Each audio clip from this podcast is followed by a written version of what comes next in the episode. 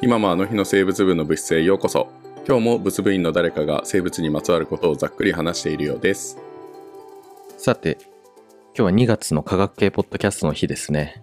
はい。はい。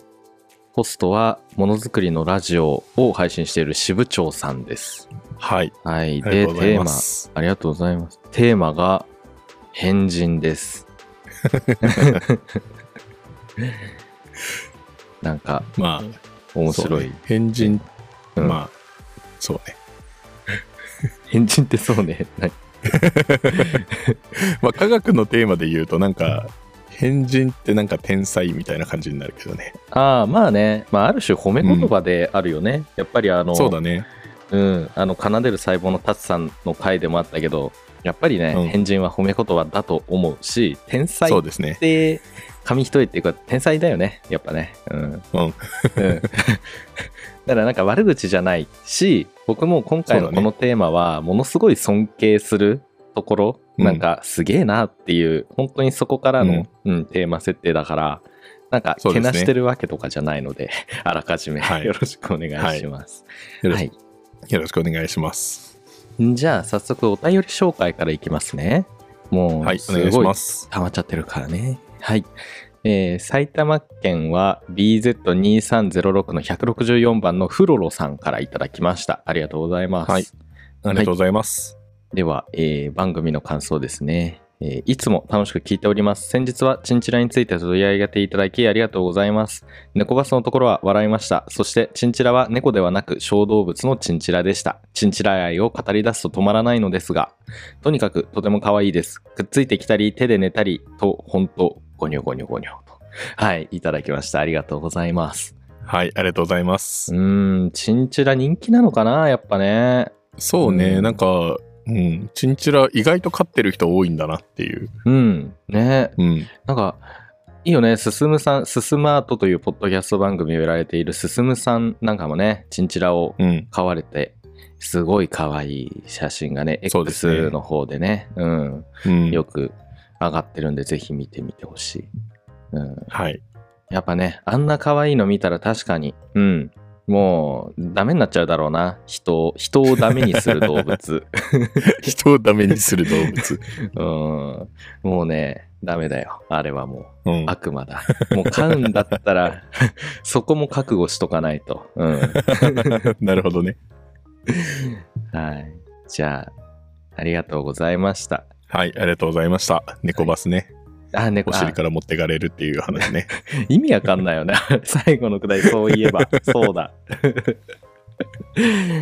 猫バスのところはちょっとよくわかんなかったね。うん。でも笑ってくれてよかったよ。うん。そうですね。はい。はい、ありがとうございましたあ。りがとうございました。じゃあ続いて、えー北陸の片田舎から、えー BZ2211 の112番、猿耳さんからこんなことあったんだけどのお便りです。あはい、ありがりとうございます。北陸の片田舎ね。えーはい。 いつも楽しく拝聴させていただいております。先日、某 NHK の番組で2時間で回る国立科学博物館というのを見ました。これが仏学でも取り上げられた科学かと思い、興味津々、始まって10分もしないうちに大好きスイッチ、入りまくり、集中しまくり、地球感も日本感もすごすぎ、素敵すぎです。番組が終わる頃には、情報型で頭の中がパンパン、可能状態でした。笑い。それと何より科学に行って生で見たいと強く思いました。以前国立科学博物館の会では仏学メンバーさんの思い出話などされていましたが、行くならこれは必見、おすすめなど教えていただけると嬉しいです。あと、できれば科学でも半身三枚おろしにされていたマッコウクジラもいつか取り上げてほしいです。拙い文章で長々となってしまいすいません。これから寒い日が続きますが、おお体に気をつけて頑張ってください。とのことです。。はいありがとうございますはい、科博ね。その番組、ね、あの、どなただっけな、ディスコードの甲州さんも上げてくださったよね、確かね。うんうん、そうだね。うん。見たかった、見たかなんっかたけちょどう、どあれだよね。ななんだっけ、えっ、と、あれの時だよね。そうえーとなんかの日とかぶって見れないやつだね。なんかの時、でもあオそうフ会か、安倍農ポッドキャス作トウだィークエンド。あ、だね。じゃあオフ会だ。ううんん。だから、ああ、見れないなって思いながら、ね。す ごい。2時間で回る。2時間で回れんの知りたいよ、 そんなの。でもね、見方がちゃんとあるんだと思う。なんかね、うんだらだら見るよりも、なん かこう、バシッバシッって見てやった方が、うんなんか、心に残りそうな気もするんだよな。うん。あーだからみあの見るべきところを厳選されてるって感じかな見どころだけをみたいな感じね、多分そうなんだと思うな。だから、もツアーガイドさんが必要だ よ。うんうでも見どころだけ上げてっても2時間もあるんだねっていうところだよねまずね確かに。うん、確かにね。やっぱ規模がでかいよね。番組、2時間番組を一つそうでだねきるっていうのはすごいことだと思う、科博。うんこれね、まあ、思い出話で、これ必見っていうのはもう伝えきった感もあるけど、うんうーん、なんだろう。いやー、やっぱ化石のね、地下の化石のところはやっぱすごいよね。うんでもこの間ね、あれだ、あの、食べ農作のところで、えー和食店見た時に、そのカント君とマジックと一緒に見たんだけど、もうなんとか上の剥製の回を見に行きたいっていう気持ちを強く持っていったから、化石のところはさっさってやって、剥製のところをしっかり回れたんだよね。おおなるほどあんまあーり普段はあんまり見れないところだねそうだね、うん。うん大学生の頃はいつも閉館間際に行ってさ、もう駆け足で回るっていうのをしてたそうだね。ねねえだから良かったよ。すごい圧巻だったね。やっぱあれだけの動物の剥製、鳥類もいるしさ、ね、哺乳類もブワー並んでるし、めちゃくちゃあそこはいいから、あれはね、う改めておすすめしたいなって思うところうでんす。なるほどねど。うん。白覚えてるなんか。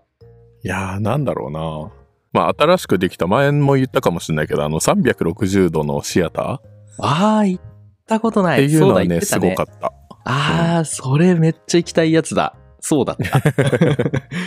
そんなところ行あれはねやっぱなんかその中にいる感覚、なんか普通の映画館とはやっぱまた違った感じがするから、あーあー、うん、あれはぜひ行った方がいいと思います。マジか。それは知らない。うわ、行きてー、そ れは。そうなんだ。そうか。白そうなはんですよ体験したんだもんね。いい なー。うわーちょっといいな。行きたい な。はい、 またどっかで行きましょう。うん。そうですね。はい、はい。あ、マコクジラのリクエストも、でもありましたね、これね。そうですね。はい、はい。じゃあちょっとじゃあいつか印、うん、つけとかないと忘れちゃう。はい、 はい。はい。では、ありがとうございました。はい、ありがとうございました。はい。では、本編のお便りです。はい、えーこれは好きな生物がいるので紹介してほしいの類のお便りでした。はい。えーはい、生物、はい、生物、うん えー鹿児島県の、えー BZ2305 の159番あこの時が初めてですねこれクソジジイさんからですあ、なるほ ど。ネーミングどうなっちゃってるんだっていう いいいいんですかちょっとはい、ねえうんね普通のお便りの方では何度かいただいてこの時は初めてでしたね、はいそうですはね。いきますね。えーはじめまして、クソジジイと言います。きっかけは忘れたのですが、最初にセミラジオから入って、セミラジオ進むアート、仏作無印、仏作1、仏作2と来て、ポカケンとのコラボ会でポカケンにはまり、向こうを全部聞いてからやっと仏作に、まあ仏作セカンドに帰ってきました。えー牧野富太郎の会でとうとう人物も解禁されたので、私の大好きなムツゴロウさんこと畑正則さんを紹介してもらいたいです私が知ってる限りでも天才的ではちゃめちゃな人なので多くの人に知ってもらいたいですユーマと言っても過言ではない人だと思いますイクザクディオゲネスクラブかっこ仏作関係者じゃなかったかな共にいつも楽しく聞いてますこれからもマイペースで配信お願いしますとのことでしたありがとうございますありがとうございました。はい。いやー、すごい聞いていただいて、もうそうだねセミラジオさんからですね。うん。はい、ありがとうございま ありがたす。や、ありがたや です。そうね、うん、保学研とのコラボありましたね、ユーマね。ねえ、ゆうまね。うんう。んポカケンさんね、最近ちょっと間空いてて、2ヶ月ぶりぐらいかな、あの、配信して継続しますって話があって、僕も嬉しいなって思って。な、なんか、何の、何の知らせもなく2ヶ月プツンと切れちゃったからさ、え、どう、どうしたんだろうって思 うまあ X はね、動いてたんだけど、うん、でもなんかいろいろ大変であったみたいだな。うん。い、や、みんな忙しいですよ、もうなんかね、いろいろね。いよ、本当に。うん。ねえ。いやー、そう。これね、ディディオゲネスクラブって、あれだ、あの、すすむさんに一回おすすめしてもらったな、ポッドキャスト番組。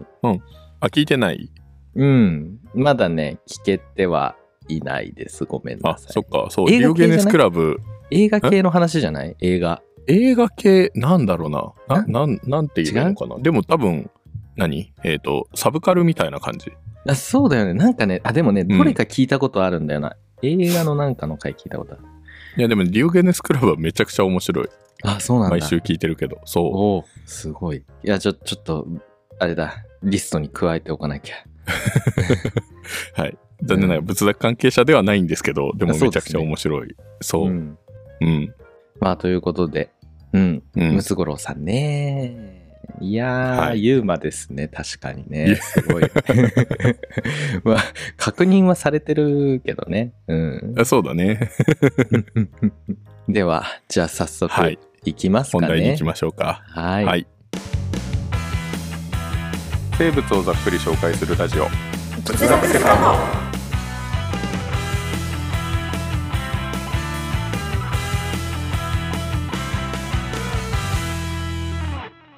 今もな日の生物部、トヨです。同じく白です今日は何を紹介するんですかはい。今日は2月の科学系ポッドキャストのテーマである変人とクソジジイさんの紹介してほしい人物だね。うん。畑正則さんことムツゴロウさんについてざっくり紹介していきたいと思います。はいお願いします、はい。知ってます知ってますか、はいムツゴロウさんのことは。知ってます皆さん。あのーなうん知ってますいやーあのリアルタイムで見てたかって言われるとちょっとわかんないけどうん。なんかうんなんかすごい動物をめでてるイメージがあります ねああ、いいですね。よしよしよしよしよしよしってね、あそうそうそうそうんうんそのイメージしか、確かに僕も、そうね、そのイメージしかないあーよしよしよしよしよしって。あーいいですね、よしよしよしよし のこの、このフレーズぐらいしかもう残ってないんだけど。いや、でも見てたと思うんだよな。 うう。んんでもそれがなんかそのではうんリアルタイムで見てたやつなのかなんかその、ねあ特集というか過去の映像として見てたのかはわからないっていうあ感じー確かに。うん何で見たんだろう。だから、動物奇想天外とかうんにた、ちょっと出てたかなと。あとムツゴロウのどう、んなんだっけな。ムツゴロウと愉快な仲間たち。これ2001年までやってたんだよね。また後で紹介するけど。ああーじゃあ見てた可能性もある、だから知らずのう年ち代だに、ねうん、見てたかもしんない。うん、うん、うんうん確かにね。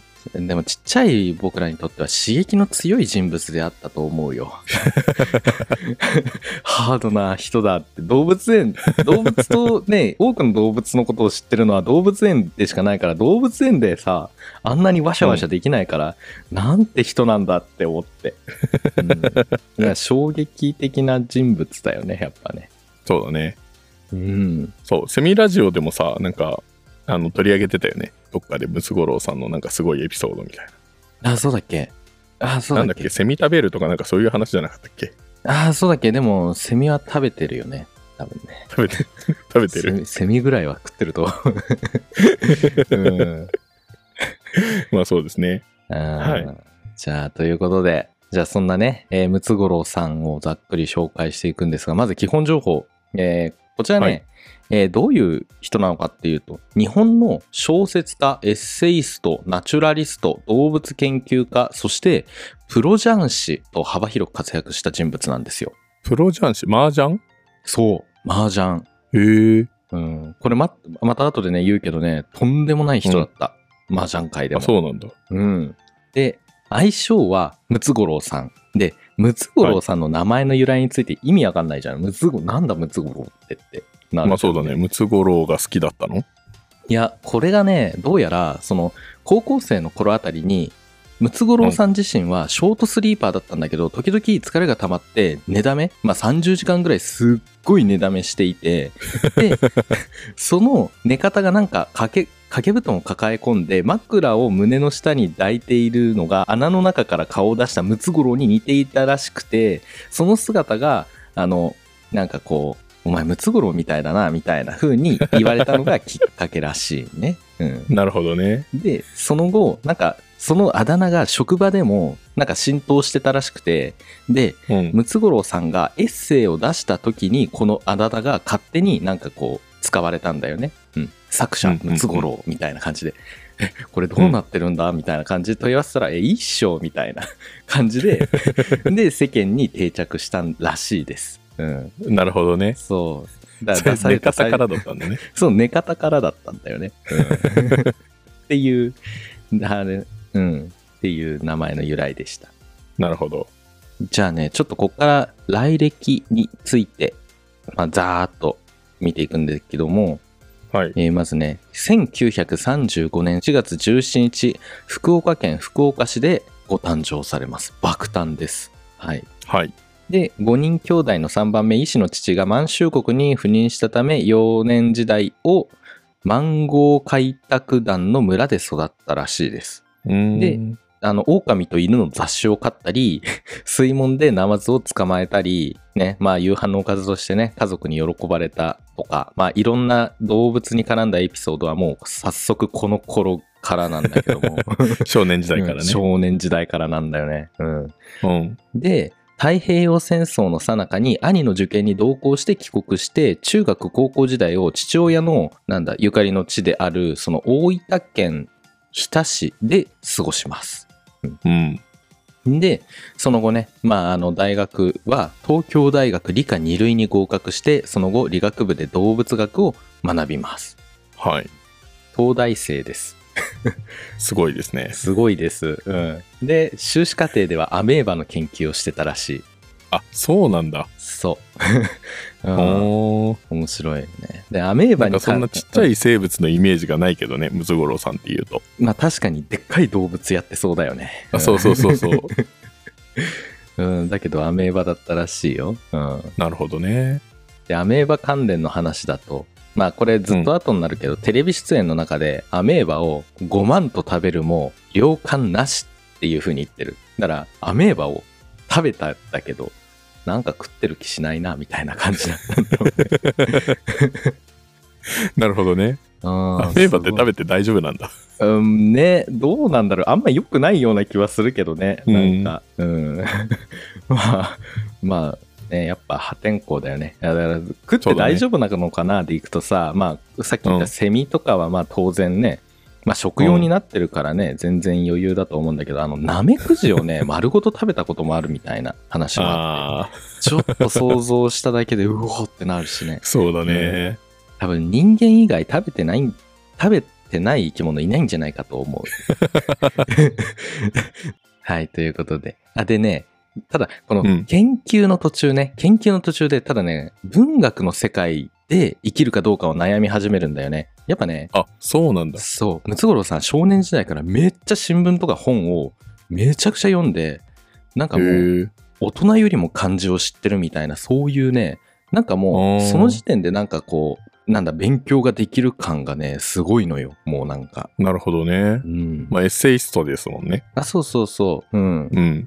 だからねもうめちゃくちゃ悩んだらしいでもう、悩みすぎて突如研究室から姿を消したみたいな話もねあるら しい、うん、なんかどっかで見たけどやっぱね自殺に追い込まれるぐらいすっごい悩んだらしいんだよねなるほどうね。んうん。ねえまあということでまあなんだかんだでねで卒業してで中学校の頃の同級生の方と結婚しますはい。はいで1961年これはね株式会社学研に入社して教育用の科学映画の作成に関わりますおーうん、そう研究室じゃなくて、まあ、学研の方でっていうで1967年に動物関連のエッセイなどで作家としてデビューしましたほう。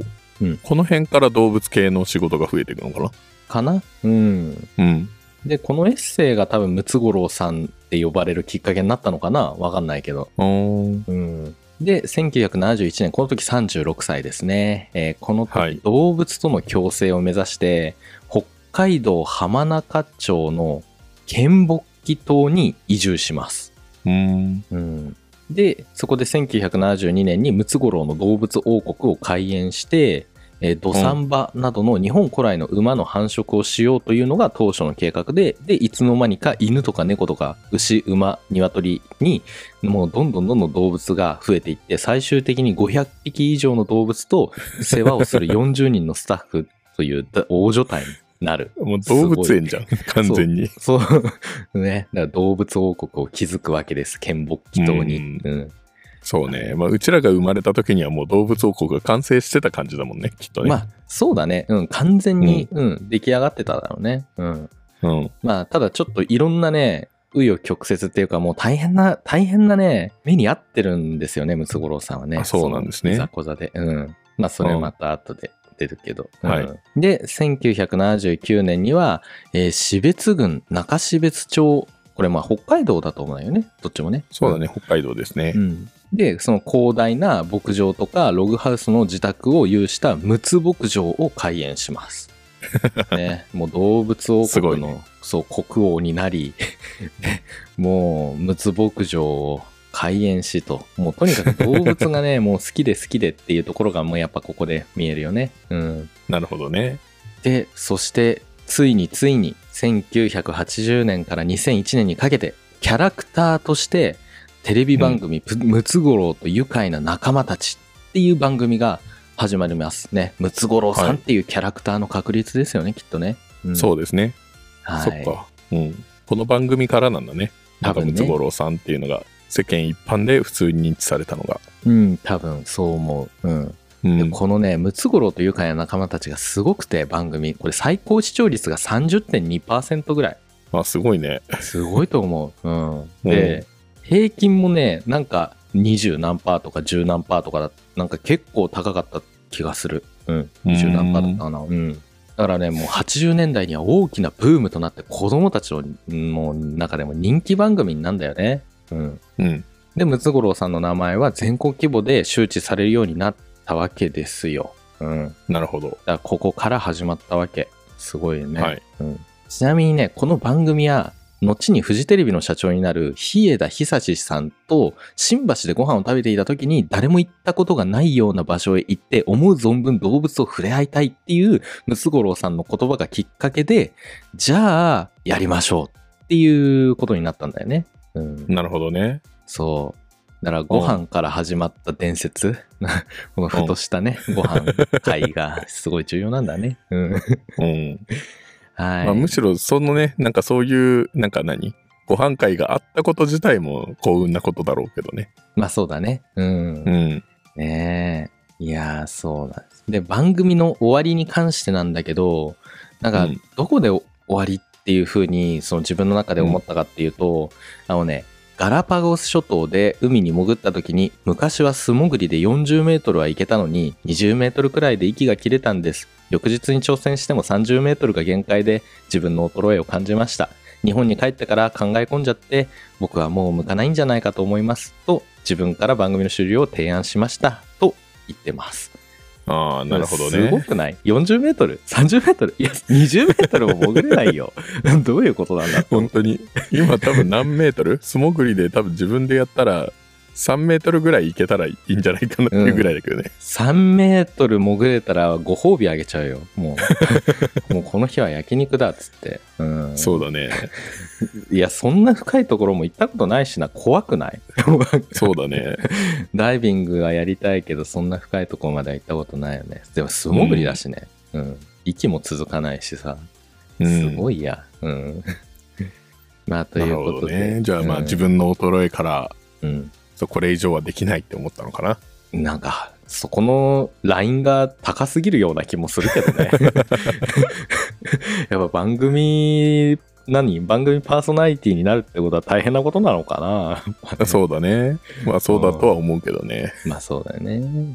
うん、はいで、まあ、番組終了後ね2004年から2007年にかけて東京都あきる野市の東京サマーランド内の約9万平方メートルの敷地に北海道から移転する形で東京ムツゴロウ動物王国を開園しましたあそんな近くにあったんだそう実はねただちょっと短い期間なんだよね。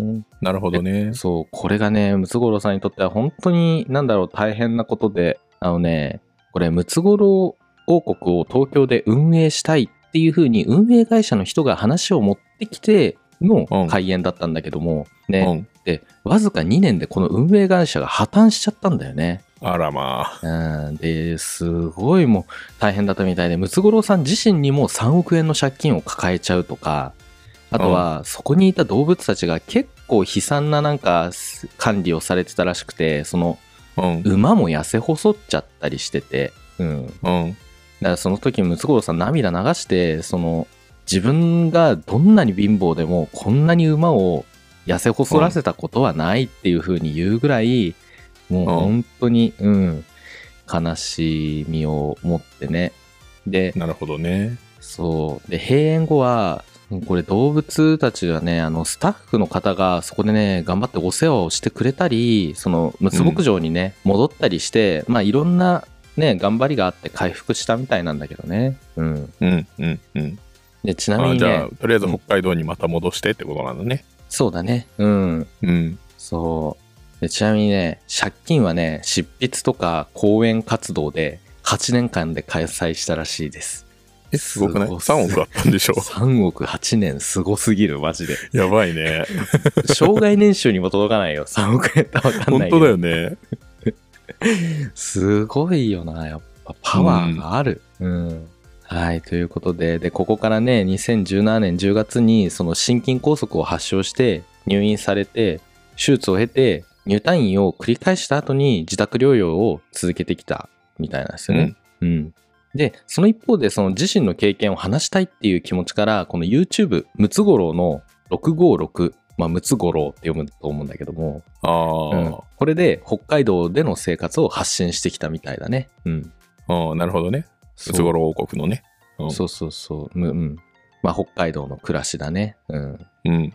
で、2023年4月5日に中標津町の自宅で心筋梗塞を発症して倒れて、で、えー午後5時53分に搬送先の病院で死去されたということで、87歳でした。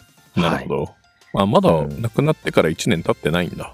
そうです。はい。うん。 2023年4月もうじき1年経つかなってところですかねそうですね。うん、いやー本当にすごい方でした、うんそうですうね。んね、っていうのがこの、まあ、ざっくりだけど来歴でしたはいうん。まあやっぱ動物が大好きだったんだね。そう動物大好きおじさんだったんですこれは 本当に、うん、はい。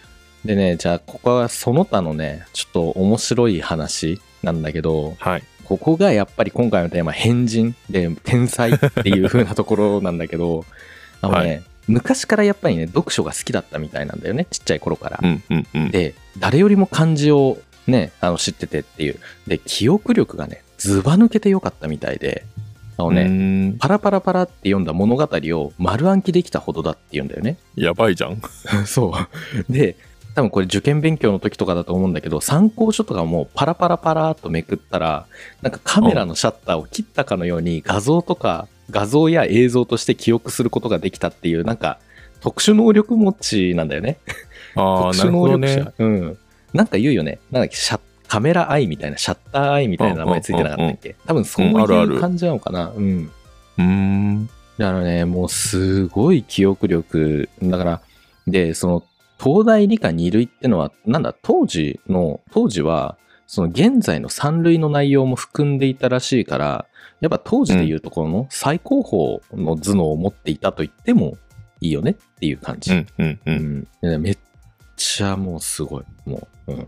でね、これ、39歳に実は胃がんをちょっとになってて、そのあら療養中に趣味として始めた麻雀、これがね、すごいことになるんですよ。何こっから麻雀始めたのそう、39歳からね。 ?39 歳からってすごくないね。で、その胃がんで、その胃胃をね、全摘出したんだよね。えって書いてあったーの、うん、らしいんだけども、そう、手術後に、その10日間不眠不休で麻雀したらしい。 何してるんだって感じなんだけどさ。 うん。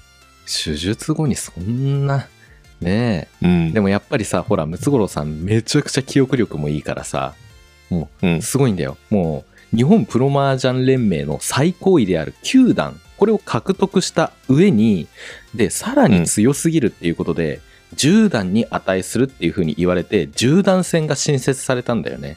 へえ。そう。だからムツゴロウさんが銃弾戦をなんか新設するきっかけになった。まあ、その張本人かどうかはちょっとわかんないんだけど、でもうんきっかけでそうなったわけよ。で、しなかるも、ほね、どね。その新しいものがね、そ生うみ出されたわけだ。そうそう。で、なんとね、3回優勝してます。あら。うん。で、昭和麻雀10選の、まあなんか10人のすごい昭和の麻雀師の一人にも選ばれていて、 うん。うん、で30代の頃に12月28から1月7日まで麻雀をして奥さんに激しく激怒されたらしいね、うん、そんぐらい好きだったみたい、なるほどうね。ん、でずっと不眠不休だったみたいなんだね、うんうんうんうん。でこれムツゴロウさん言ってるんだけど動物の原理に比べれば麻雀の原理なんて大したことありません僕は会社の給料袋だって封を切らずにそのまま女房に渡してたんですよ自分のお金はギャンブルで稼ぐって決めてましたから すごいねってうふうに言ってるうんそんぐらい でもまあそうか動物の原理に比べたらそう考えるかっていう感じ、 まあうそう考えるとなんかね、生命の神秘に比べれば全てこの世の中の出来事は、 ん、うなんか簡単なことのように思えてくるけどね。ん、で確かに、うんうん確かにって いう。でまあ結構そうは言ってもっていう。そうそうそう、そうは言ってもなんだけどね。うん。うーん。でね、やっぱね、意外な一面かな、あの、ギャンブルがね、結構好きだったみたいで、うん。もうなんかね、金がありゃいくらでもやりますよ、みたいな。なるほどね。うん。 もうこの、まあ、 そっかドキドキ感が、みたいな、そういう、 なんかそういうことをおっしゃっていたね。うん。なるほどね。そう。競馬とかもすごい好きだったみたいだね。うん。うん。まあ、稼ぐためのギャンブルじゃなくて、うん夢を買ってるわけだね。ああ、まあ、要するにそういうことでもあったのかな。うん、で、あとはね、まあ、これはまあ、ムツゴロウさんっぽい話。あの、うんちの形や匂いで動物の判別ができるらしい。えそれは何個体の判別ってことそれともなんか種種別ってこと種の判別だね、これね。ああ、なるほどね。この匂いは犬だとか馬だとか。そう、この形はとかね。うん。なんかおうおう15種やって、正解率93%。だから一つ間違えたのかなぐらいな感じ。うん。そうなんだ。そう。すごいよね、やっぱね。うーん。ねえでこれもね意外かなって僕思ったんだけどものすごいヘビースモーカーなんですよへえムツゴロウさんうんあのねこれさっき心筋梗塞でね82歳の時にこう倒られてっていう風に言ってドクターヘリで搬送されて、あの搬送されたんだけどもその入院した時もねあのね病室の窓から上半身を外側に乗り出してタバコを吸っていたらすぐにナースが飛んできて なんかめっちゃ怒られたらしい、うん、でその時ムツゴロウさんはね上半身は病院の外だよって説明したけど通じなくて怒られましたって言なってるほどね。 て か病院内喫煙だったんだね。あ禁煙だったんだね。そう、いや、まあ、病院内って禁煙じゃないこ の、うん。まあそうだね。だって82歳って今ってことでしょこのご時世そう,、ってことだよね。そう、2017年頃だろうね、きっとね。うんうんダメだよね、それ。だダメだし、ね心筋梗塞だから、やっぱ、タバコはやめた方がいいよね、わかんないけど。うーん。やっぱね、このムツゴロウさんって言っちゃ動物でもう体を張るじゃない。体が張るっていうかなんだろうな。やっぱ動物本来の姿で接したいっていう、うんうんまあ、常にやっぱりそのなんだ動物の巣を見たいしもうずっともう寝るも食べるもお風呂入るも全部馬と一緒にいたいみたいな人とだったらしいんだよね。ううん、ん。だからすごいもう本当に一緒にいたいっていうところもあってやっぱ動物とのね距離もだいぶ近いからさやっぱうん動物たちってのは力が強いじゃん。ならね、結構いろんな怪我をしてて、うん。うんあのね、1990年、アメリカでワニに引き込まれて、右耳の内耳損傷の大手術を行いました、まず。うん、まあ、これ主むしな、ろこれ主な生きやてつ。たことが 奇跡だけどね。すごいよね、ワニに引き込やまばれいて。ね。やばい。やばいよね。うん。で、えー1999年、アフリカのナミビアで、ライオンに首を噛まれて、ね、あのえー大怪我。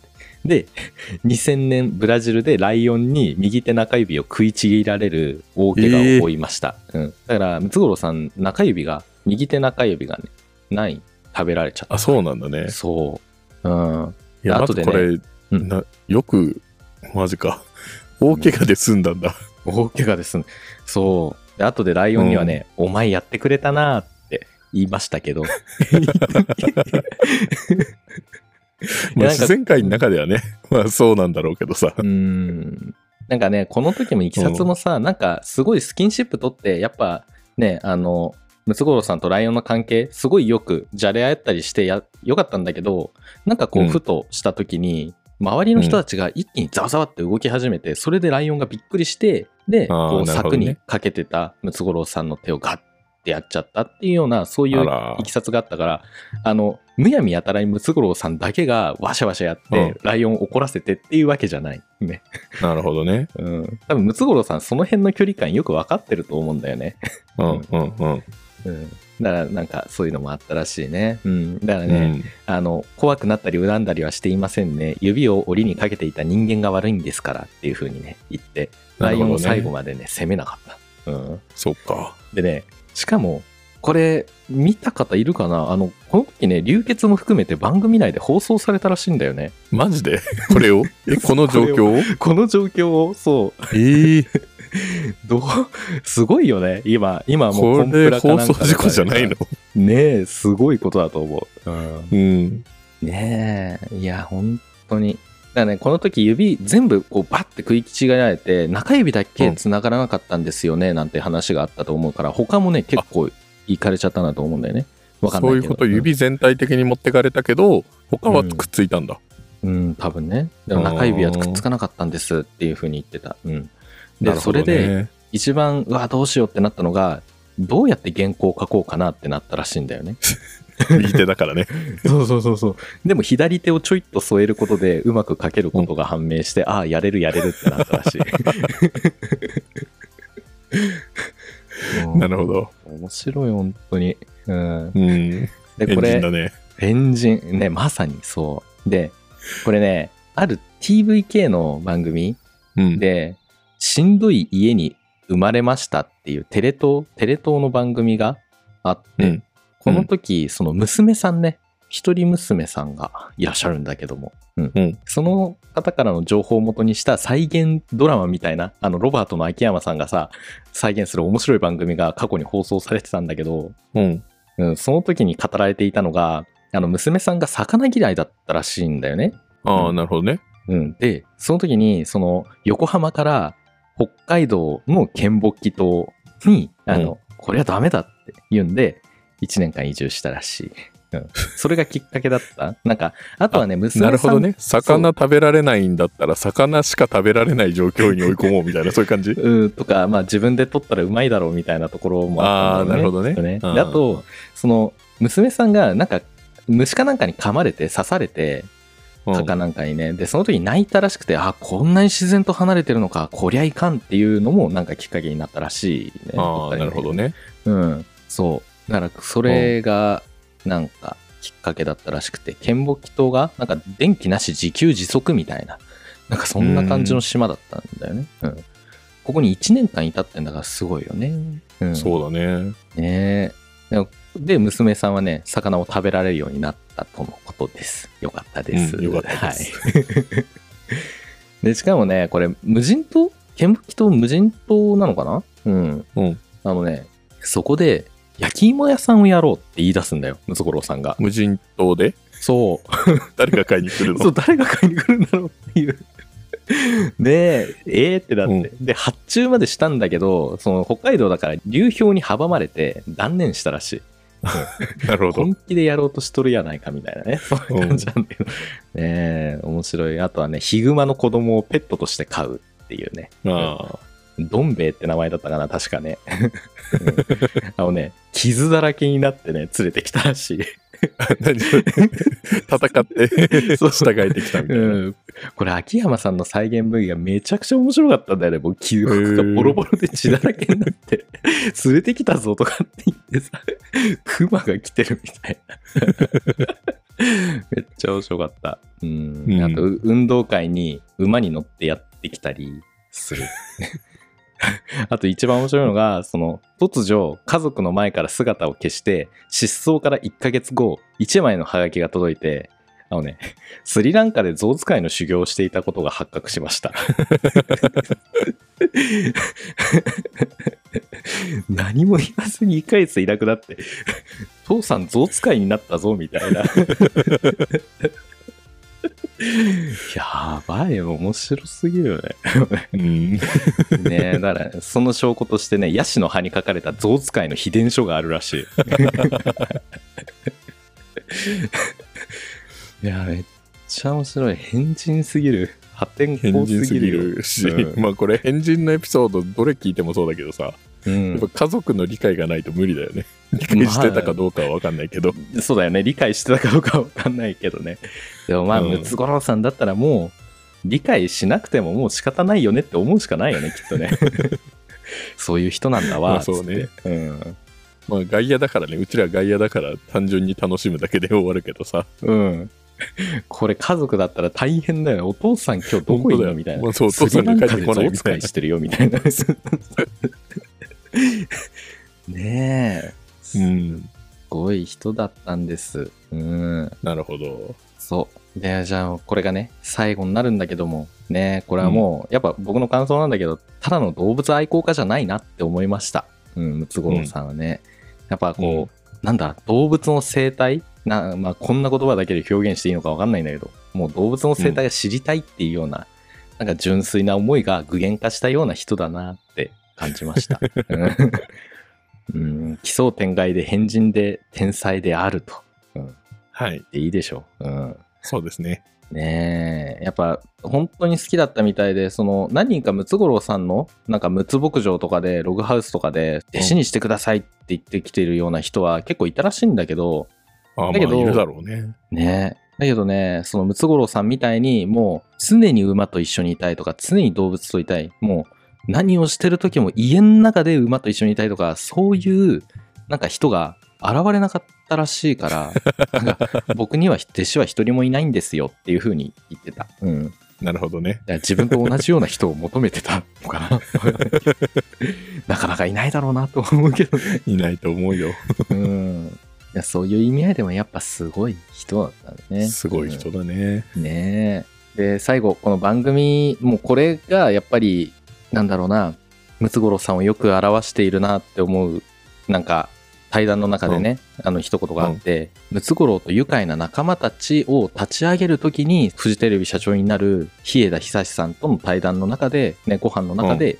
言われていた一言なんだけど、番組のスタッフにも、事前に動物についての説明をしないでほしいとお願いしていました前もって動物を慣らしておいたりなんなら前日に餌をあげておけば簡単に仲のいいシーンが撮りやすいかもしれないけど僕はそれはやりたくない、とにかく僕と動物があった初見の場面を見てもらいたかったんですっていう風に語ってましたああなるほどね、だからあもうあなんかそうだからやらせっていうのかななんかこううんうん慣らしておくとかじゃなくて、本当に動物の真の姿とあとはうん人間ムツゴロウさんと一発目に会った時にどういう感じになるのかっていうのをやっぱりいろんな方に見てほしいっていうね、うん、そこがあったんだね。うんあーじゃあ例えば馬の後ろに立ってはいけないとかそういう情報も不要だったんだかな わかんないけどね。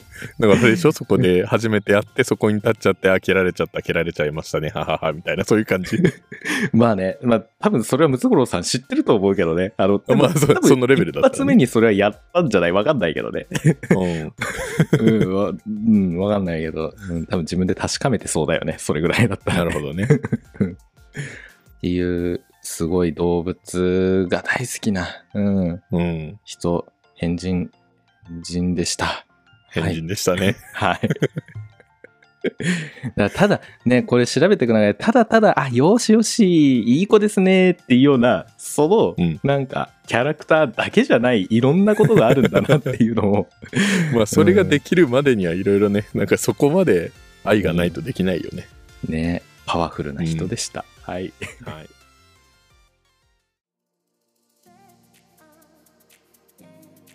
お聞きくださりありがとうございました。仏作セカンドは皆様からの温かいお便りを募集しています。概要欄のお便りフォームからお送りください。詳しくは X や公式ホームページ、今もあの日の生物部の物質であるディスコードをチェックしてください。今回紹介した内容はざっくりだけです。これ以降の深掘りは仏部員の皆様に委ねます。今もあの日の生物部、トヨと白がお送りしました。ではまた次回も遊びに来てください。お疲れ様でしお疲れ様た。はい。あそうだ前回の科学系ポッドキャストの日カポキ大賞っていうのをねやっていたんだけどなんと、はい。あの仏ー、作サセイエカンンスデドィスカバリーの方で配信されたやつですね。そうですサイエンスディスカバリーぜひ聞いてくださいサイエンス系 の、うん、ポッドキャスト科学系ポッドキャストの人たちがねあのいろいろ出して、僕たちもいつか出したいと思ってんだよあれどうやってこの仏作立ち上げたかとかさ話をしたい ね でそこでなんとタツさんねあの働え奏でる細胞のタツさんとものづくりうん。のラジオの支部長さんが審査員やって、なんと仏作セカンドは3位になりましたイエーイありがとうございまうす。んニートのポイントの開きが爆裂に上がっててびっくりしたけどね なんかなんだなんかん7位ぐらいから発表したのかな忘れちゃったけどいや 10, 位10位ぐかららい発表してたかな。 10位から、うん191787653まで結構接戦、僅差なポイントがあのねそうだよね3万いくらだったよね確かね仏作セカンドが、で2位がサイエントークさん、ね、サイエントーク、はいレンさんエマさんこれ7万いくらだった よねいきなり上がってるじゃんやばいじゃん。ダブルスコア作られて るよ。ダブルスコア以上でなんかおおってで1位がなんと我らが農食ラジオさんでしたはい。はい、これも僅差で7万いくらでまあじゃあそうだ近ねしい から、ね1位、2位と3位の差が激しすぎるっていうそうね。そうそうそう、うん、で1位はそうあの農食ラジオとあのサイエントーク、であの大きく点を離して サイエンいやーいいよね面白い、はいうんねまあそれでもね、3位をいただけましたので、ありがとうございます。うん、いや本当に嬉しかったマジで、ううんんだからでしかも支部長さんから特別賞いただいちゃったんだよ審そう査だ員特ね、別賞審査員特別賞。うん、あまりにいや嬉しくてさありがたいですね。そうこれ症状とサムネのうん画像データいただいたんだけども、嬉しすぎて症状を印刷して額縁に入れちゃ ったもんね。うん、うんやっぱ症状誰かからいただくってすごいいいことだなって思うししかもね超かっこいいんだよ症状が、そうだね。うん、多分タツさんが絡んでるから英語で書かれてたしねそうそう。なんかね、英語は全部読めない、わかんないんだけ ど、なんかいいことが書いてあるんだろうなとは思って。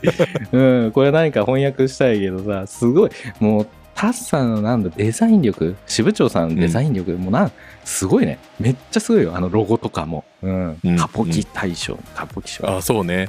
う。うんんあれすごいよね。なんだろう。う。うんん、いやー嬉しいということで今回もなんだ科学系ポッドキャストの日かカポキ大賞かな、うん、このハいッシュタグをつけてツイートしていただくともしかしたら僕らのポイントもぐんと上がるかもしれないそうね。なんかうん2ヶ月に1回っていうから、今回のはないのかな。